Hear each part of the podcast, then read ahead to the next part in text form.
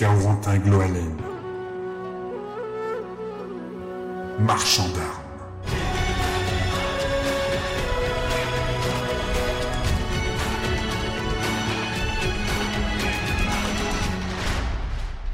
C'est reparti pour cette fois l'épisode 2. Alors c'est ça la piraterie de demain De gringaler imberbe L'invective, dans une langue à mi-chemin entre le nordiste et un dialecte des côtes occidentales, émanait d'un vieil homme assis au comptoir de ce qui semblait être une salle d'arcade désaffectée. Ses cheveux longs blancs tombaient sur une combinaison noire. Deux pistolets étaient fixés à sa ceinture, ainsi que plusieurs pièces d'or, à en juger par les reflets. C'était leur homme, ce contrebandier notoire qui devait, par leur intermédiaire, vendre des armes à l'Exode. Il avait fallu traverser les dédales, le couloir de Pignata El Grande, entre maisons closes et boutiques plus ou moins douteuses, pour atteindre l'antre de ce vieil homme qui parlait un dialecte pirate que Corentine reconnut sans mal. La pièce était petite. Sur le mur du fond, une série de bornes de réalité virtuelle était surmontée de larges écrans. Sur les autres côtés, s'ouvraient plusieurs portes qui semblaient donner sur des réduits emplis de caisses en tout genre. Une famille de cafards en sortit, attirés par des restes de nourriture glauque qui traînaient dans un coin. Voilà vos documents. Commença Solène en posant une petite boîte sur une table à proximité de l'entrée.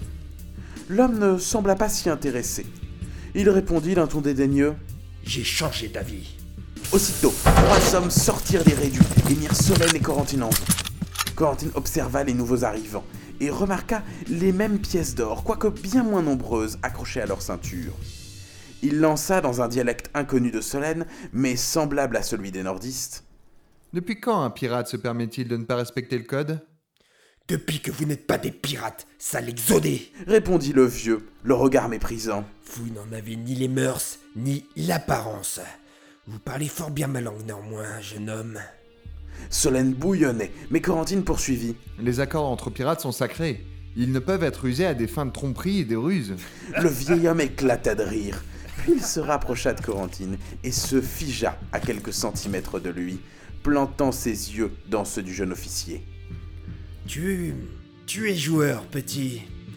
On va voir si vous êtes vraiment des clients dignes de mon commerce. Suivez-moi. Il se retourna et se dirigea vers les bornes de réalité virtuelle, au fond de la pièce. Solène et Corentine le suivirent, toujours sous la menace des trois autres pirates.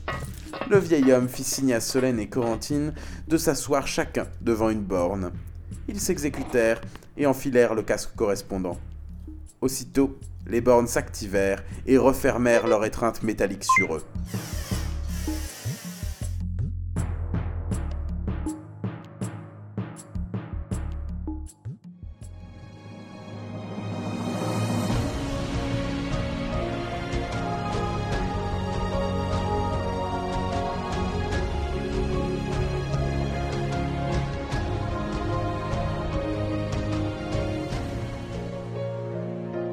Caorantin Gloalen.